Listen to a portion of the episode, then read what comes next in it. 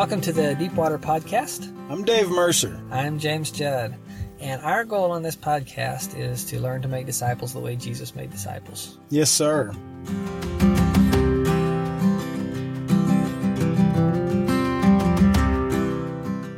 Last week we heard from Kirk as he shared the story of how God redeemed him and brought him to a place of following and obeying.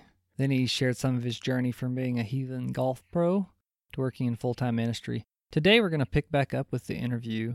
Now I'm going to start about a minute and a half back into the interview, so if you just listen to it, you can fast forward a minute and a half and save that minute and a half and invest it somewhere else. Now, today Kirk will share a number of resources. Don't wreck your car trying to write them all down. I'll put them in the show notes for you, or you can find them on our website at luke5.com slash podcast. So uh, sought the counsel from one guy that I really respected, and he said, "Hey, listen, if your wife's not on board, he said uh, that's a major deal, major red flag. You need to just stay put." And you need to think about cross cultural church planting, about reaching refugees, immigrants, international students, mobilizing on mission trips. And little did he know he was pretty prophetic because that's what I did for the next 25 years. so, wow.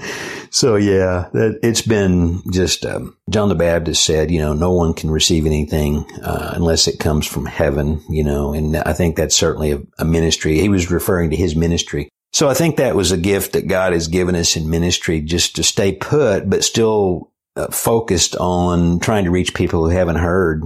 And uh, yeah. there are plenty, even in Oklahoma City, obviously some cities around the country, even more so. Some places you would think not at all, but like places like Guymon, Oklahoma, because of the feedlots out there, there are so many refugees.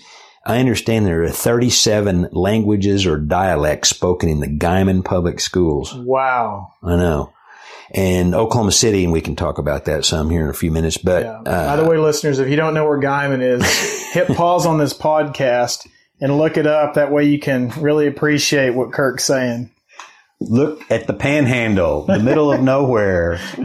Yeah. Sorry, James. We know that's uh, God's country, but my language skills or abilities are rather limited. So in a lot of those settings, you can use your English. I mean, international students especially. Yeah. And then finding a, a person of peace uh, or a younger person, sometimes a student that can speak the language in the immigrant in refugee groups as well.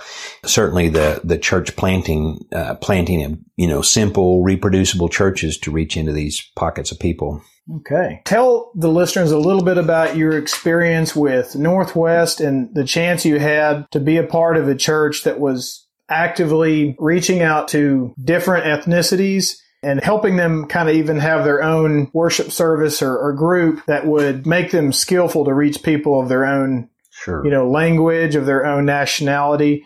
And maybe kind of, maybe we could call this the Northwest years. Like it just okay, good that season, and it was a great season. So when we really determined, we were in the IMB process for about two years before we really said, you know, we need to put the brakes on it. The guy that gave me some counsel, I didn't even know this, but actually he was offered the job I received at Northwest, but he I didn't know that for 20 years. Wow. it was unreal. So, so God was at work. So a mutual friend, and this is how it works a lot of times too, just as in salvation, it's not necessarily what you know, it's who you know. Yeah. And so I was, when Karen and I finally made that decision that, okay, it doesn't look like we're going to go live overseas with our young family. We were in Kansas City on a mission trip with students, young people, and my, my uh, good friend there, uh, Steve Dighton, we were serving in his church and so he said, so what's up with you? And so we really made that decision actually from Kansas City, if I recall, uh, or just before we went to Kansas City. But I do remember getting counsel from my mentor from Kansas City. And I told him, I said, well, I said, uh, we, we know that we're to be getting the gospel to people who hadn't heard and cross culturally. We don't know how that's going to happen yet. So he said, okay. And so we just kind of went on. Well, two weeks later, he went to the Southern Baptist Convention and ran into Anthony Jordan, who was the pastor of Northwest at the time. Okay. and they were just talking. They were friends. And he asked Anthony kind of the same thing. He said, what's going on with you? And he said, well, he said, I'm looking for somebody that could coordinate a partnership that we're developing in Romania. At that time, 91, Romania had only been open about a year and a half or two years. So he said also we're looking for someone who can uh, plant some apartment ministries and apartment ministry type churches in the apartments in Oklahoma City as kind of a pilot project for the state of Oklahoma. Steve said, well, I know a guy you need to talk to. And so that's how I met Anthony. And he and I really had a similar heart and were aligned in vision and all that stuff. And so they hired, hired us. Again, another about 50% pay cut. we had 50% pay cut from oil and gas to ministry, but God provided all along. And then from the first ministry job to the second, about another 50% pay cut. So you think, okay, 50 and 50, you're making nothing. and it was pretty much that way, but God provided. And then Northwest was able over time to just go ahead and, you know, pay a normal salary eventually. But, but at first they couldn't. But it was exciting. We, so we began to plant some apartment ministry churches. Actually, I'd been, I'd started doing that in Yukon. There was an apartment complex across the street from the church that had a lot of people from, you know, a lower socioeconomic background than the church. Mm-hmm. They weren't going to even walk across the street we began to work there and then in another apartment in uh, in Yukon. So I had some experience with that and then had taken some mission trips to Mission Arlington in Dallas Fort Worth area, Arlington. Great ministry there. So I had a real vision for that and so that was a that was fun. We just we got started with that. The Romania partnership was good. Our philosophy at the time was about three or four years in a place where we had, you know, ongoing relationships and all that. So we did that. We did some, did uh, mission partnerships in Romania, then Guatemala through relationships that we had, then in Taiwan, then in Bosnia, and then in uh, China.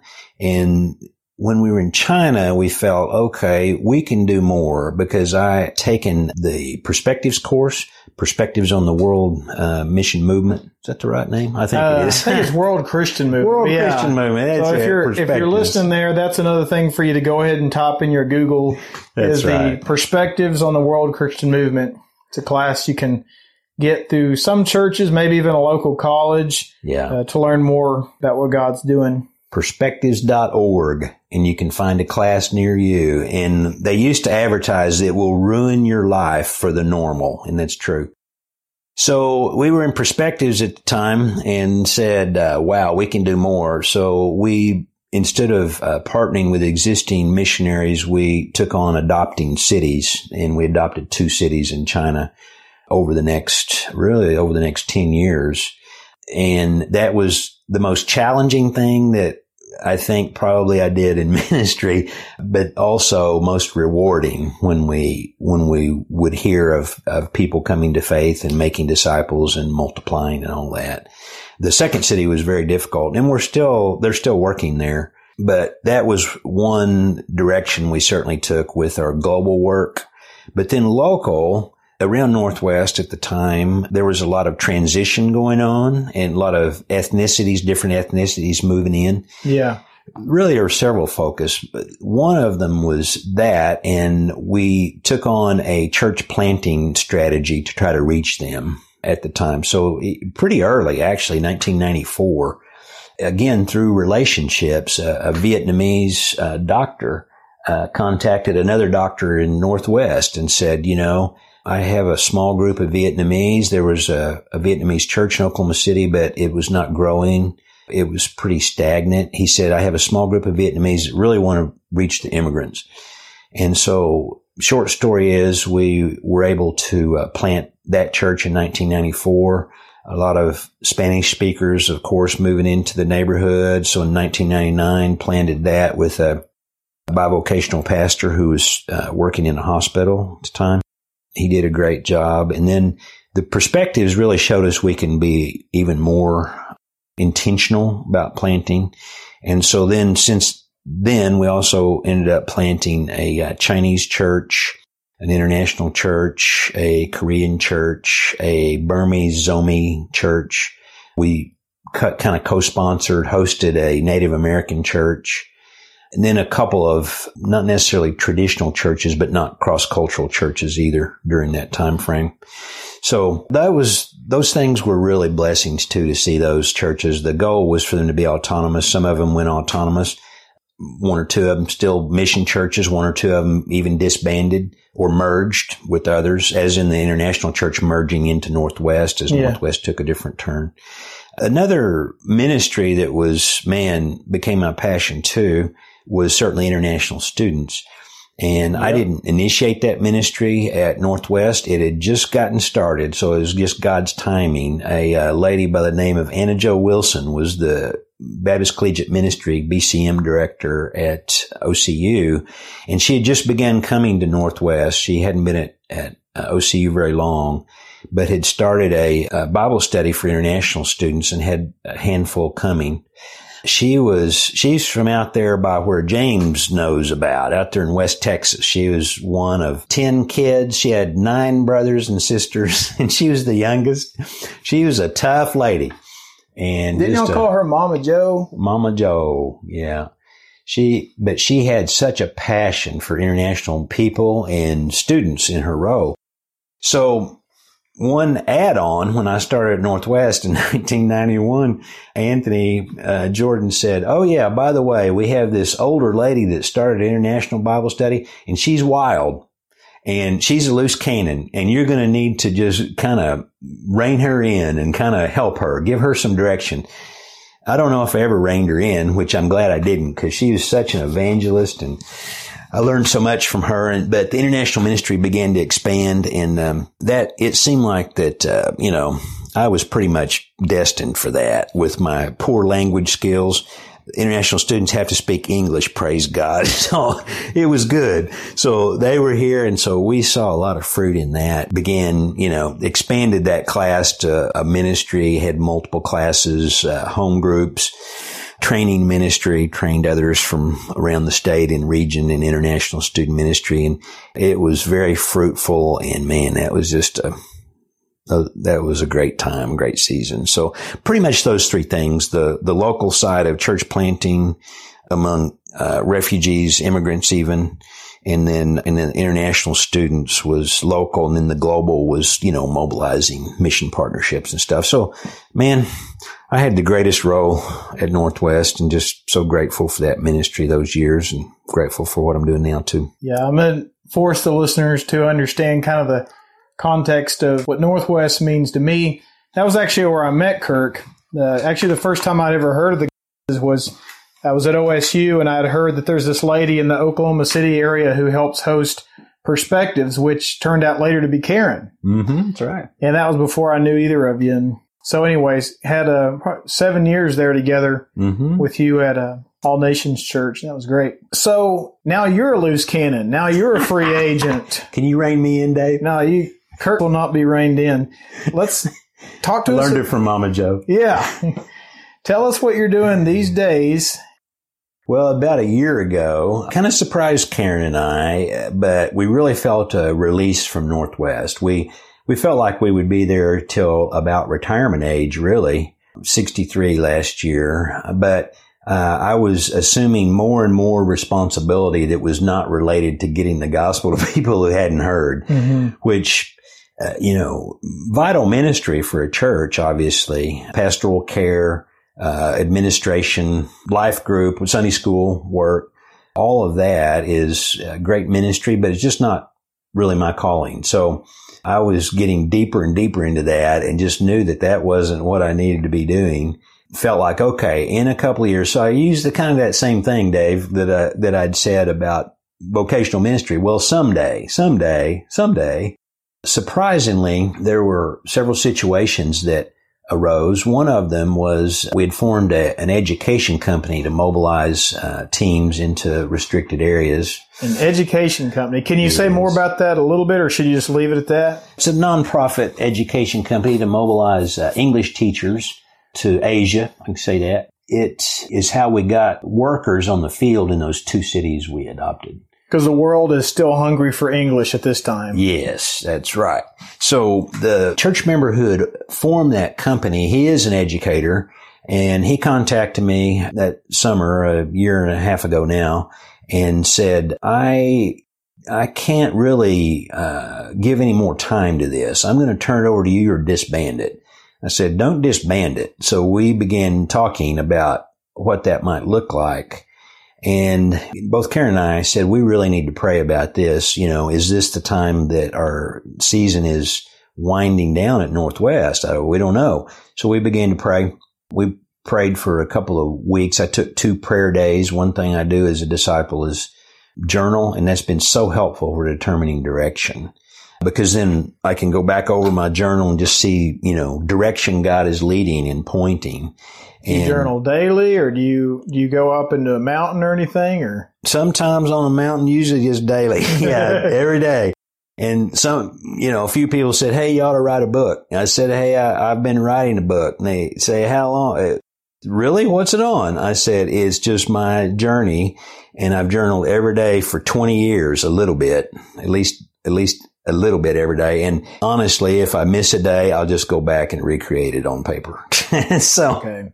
I, and I'm going to, this may break the flow a little bit, but I, I think a lot of people who are listening have tried what we might call the spiritual discipline, if I could use that word, of journaling and end up with a row full of journals where the first four pages are filled in. Right quick before we get back to your story, do you sure. have any secret for any tip for someone who might aspire to make journaling a useful part of their life and not just a box to check off? Sure. Yeah. Cause it can be a box sometimes. Yeah. I think the, the way I do it is I read you know, in the morning, first thing I read, I get a cup of coffee first now. I like that. Yeah. And so I get my coffee and then I read. And so when things uh, jump out of the scripture at me, I write something down about it. A lot of times I'll pray the scripture. So I'll write a few notes maybe on the scripture or I'll write some prayers or if I'm my scripture memory review, something really stands out to me, I'll write that down. So I just make a few notes. Most of the time I'll take, you know, I, I, I won't go any more than one page. I want to kind of limit it somewhat.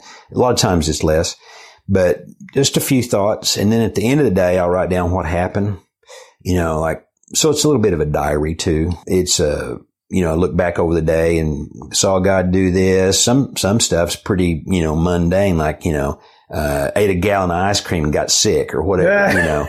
But, uh, but I'll just write down stuff. But then I, the key to it, I think, and I don't know if somebody really told me this or just I started doing it, but then um, once a quarter, I'll get away with my journal for a prayer day. Yeah. And as much as anything, I'm praying for sure, but I'm pray reading my journal too. And it's just amazing to see how much prayer is answered in a quarter you, you forget it. You forget what you pray. You know, you yeah. got answers. You just some move on. Sometimes you're like the the nine uh, lepers who were healed and just kind of keep on going. Don't Whatever. turn around. don't got leprosy. Don't care. I know. You just don't turn around and fall at Jesus' feet and worship yeah. Him and say yeah. thank you. Thanks so for- I mark it, and uh, I'll I'll just finish briefly. Uh, I mark it with, you know, nobody has to use my system, but I'll mark it like pink stuff means prayer or praise. You know, I'll mark it with a pink marker. Yellow stuff's God speaking, you know, I, I, better pay attention. And then green stuff, go do it. Green marker, go do it. Green for go. Green for go. So at the end of that day, I use, I'll take more than a page there and I'll, I'll summarize with, you know, five or six things that, okay, this is how I've seen God working. This is how I know God is leading. Uh, this is what I got to go do, you know. And then so that's kind of my to do list for the for the immediate future. Wow. And and try to get to it. And God's blessed that. It's just been fun, you know. It really has. So so I'm addicted to it. So people say, "Are you writing a book?" Yeah, the most boring book in, that anyone will ever read because it's seven thousand pages right now, twenty years worth. nice. yeah. Well, thanks for sharing. I know that's one of those things that some people try to do, and they, and by by some people I mean me, and they end up with a lot of journals where like the first five pages are, and it's like, okay, do I throw this away? Do I tear this out? But anyway, it's nice to hear someone plodding along, and it's encouraging to hear a good story on that. Yeah, it refreshes me. It really does. Well, I'll tell you what. Let's uh, let's see. So, you, where were we? You were uh, tr- you transitioned. You felt like the Right. Lord was speaking Right. about pursuing a call, taking a direction in life which was consistent with what you've been called to do. Well said, Dave. That's right. So we prayed for a couple weeks or more, and it took a couple of prayer days. When I finished my prayer, my second prayer day, I said, "I think my time, my season at Northwest is ended." Because also had heard a message in the Chinese church from Ecclesiastes three about that there is a time for everything, a season for every activity under heaven, and it kind of just struck me. You know, is my season over here? So God's word just really, you know, Bible says about itself that God's word is like a hammer, you know, that shatters the rock or fire. I go, man, did I just get hit in the head with a hammer? I mean, is my season over here or not? So I really began to pray. So literally I closed my journal, turned my phone on and I had my, I put my phone on silent, turned my phone on and see that I saw that I had a text, uh, from the guy that started the education company and his, his statement, he's not a man of many words. His statement was, I can turn it over. And that means I, he could actually turn over leadership of the com- company to somebody. So that was our answer. So we knew. Wow. And so since then, we have been focused on, on trying to develop that company a little bit different approach rather than adopting cities because that's difficult. That was, as I said, it was the most difficult thing I did. It was meaningful, but difficult because I was still the primary overseer from 7,000 miles away. And that was difficult. We had team leaders on the field. We had field partners with uh, IMB, but they too were two or three hours away because that's why we were adopting those cities. There weren't any workers there. So our new approach with this is to enlist English teachers and then place them with existing teams where there's field supervision, that approach. So we're doing that. That's the one of the global focus. But the other thing is the, the local focus of trying to reach the Oklahoma City people groups, which we have good demographics and there's good demographics no matter what city you live in out there that you can get from your, like your state convention. Another good website is peoplegroups.info. Dave's shaking his head because he went to a little conference on that. You can get good information there and find out, you know, who's in your community we felt like, okay, is our time with international students winding down too? And at one time we thought maybe a little bit, but in rethinking that, not really. So international students, immigrants, refugees is what we're trying to do to get the gospel to those groups uh, through like a four fields process. Perhaps you've heard of that. No place left, that type thing. So that's what we're trying to do to help plant some, um, find some people of peace and try to plant some cross cultural churches again, kind of like what we did at Northwest, but more simple, more reproducible, zero budget type churches. Yeah. One thing after this um, conference we went to with peoplegroups.info is for some of y'all out there, especially those who maybe have are connected with international people groups, you may use like WhatsApp. And I know there's a community of y'all here in Oklahoma City that you may not even see each other ever, but you're all connected on WhatsApp and you're sharing, oh, I saw God do this today. Um, hey, there's an opportunity over here for someone to, to hear the gospel. So it's like you say, it's it's like and obviously not like a complete church, but it's it's like y'all are doing fellowship and working together. Mm-hmm. Networking with others who have a same passion. Cool. Well, is there anything else you want to exhort or encourage or call our listeners to? Like closing thoughts. The floor is yours for any closing thoughts you might have. All right. Well, I love this podcast idea in the fact that before you can make disciples, which is Jesus' command, you have to be a disciple. And so I would say just be a disciple of Jesus, uh, obey his commands as he said, as he told his disciples to go, baptize, teach, not just to know, but to obey everything he had commanded. So my view of discipleship and making disciples has shifted some in the last uh, few years or, or become more refined, perhaps, maybe not shifted, but more refined on more obedience based discipleship. And so one thing that is helpful for me these days, I'm learning new things. I'm, I, I've been training in it for some time. And, you know, Dave, you were in the first training group actually in Yeah. uh, 2013. So five years ago Wow. about a, uh, yeah, it goes fast, doesn't it? About a uh, four fields process kind of merged or connected to a T for T process, training for trainers. Those two together, kind of a hybrid of a four fields and a T for T. And you're, I'm seeing a lot more of that out there now. It, five years ago, not so much because the four fields was just becoming a little more popular. But I'm really sold on that process. Not that it's magic. There's no sil- silver bullet for sure, but I think it really tracks Jesus's message and his model, really. And so it's, it's just applying what Jesus taught his disciples to be and do. And then we see that through the Gospels and the book of Acts, both.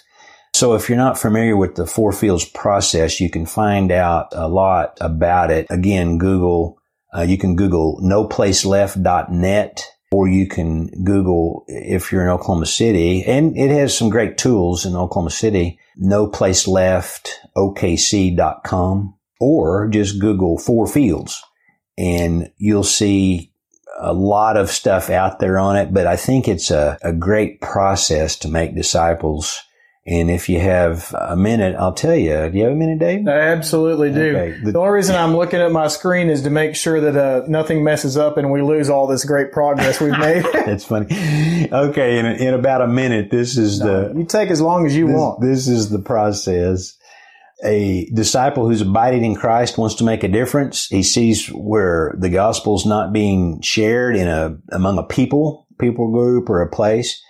So he moves into that field. How does he move into that field? Well, certainly through prayer, through really a Luke 10 process, looking for people of peace and then finding a person of peace and then also networking among uh, people to share the gospel with. So that's somewhat field one is the, it's the entry field. And then the gospel sowing field is field two. You're sowing the gospel as you're looking. So you're em- engaging people. In our case, engaging international people. Wherever they are, we're trying to go there and engage them. Sow the gospel. Some will receive it. Many won't, but some will. As they do, then you move into the field three and it's, it's messy between the field lines. It's not clear cut like Oklahoma pasture with barbed wire. It, field three is the discipleship field. And in field three, then you're helping new disciples obey the commands of Jesus. You're also using a three thirds process where, whereby you're having fellowship and care and accountability. You're learning new things, but then you're practicing it too. And with a high amount of, okay, what are you going to do with this this week? And then the next week when you come together, you've got accountability. So it's more group also. It can be one on one, but groups. So that's third field. Fourth field, a la four fields, then is gathering those disciples in groups, whether it be a home group, a small group, a discovery Bible group. Actually, that can happen in a lot of those fields, uh, or a house church, a simple reproducible church. And then the hub of the four fields is the leadership development or multiplication in every field. You're not doing anything alone. You're trying to bring people along with you. And in our case, we're trying to find that international person who we can walk along with and invest in them, really accomplish the, the essential missionary task of not uh, being the, the one to reach that people group, but reaching one who then can reach the people group because they know the language, the culture, have the relationships, all that. So you're trying to multiply leaders and then repeat the process. So that's kind of a, in a nutshell. And uh, I think the listeners would find it interesting looking at some of these tools that are out there that are, that I think have proven to be very fruitful, effective, and just simple. And a new believer can do it. It, as I heard someone say one time, if you want to multiply, you've got to simplify. And I have a tendency to explain too much and not model enough and keep it simple. And so I'm trying to, to get there these days to see what God does with it.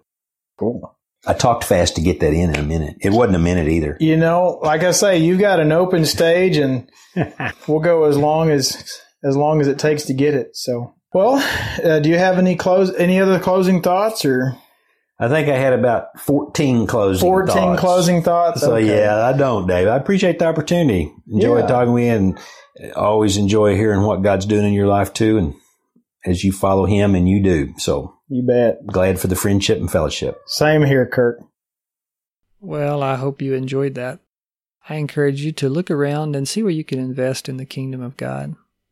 If you live in a city that has internationals, and as they mentioned, you might be surprised where all you can find in international people. It's more and more just becoming a.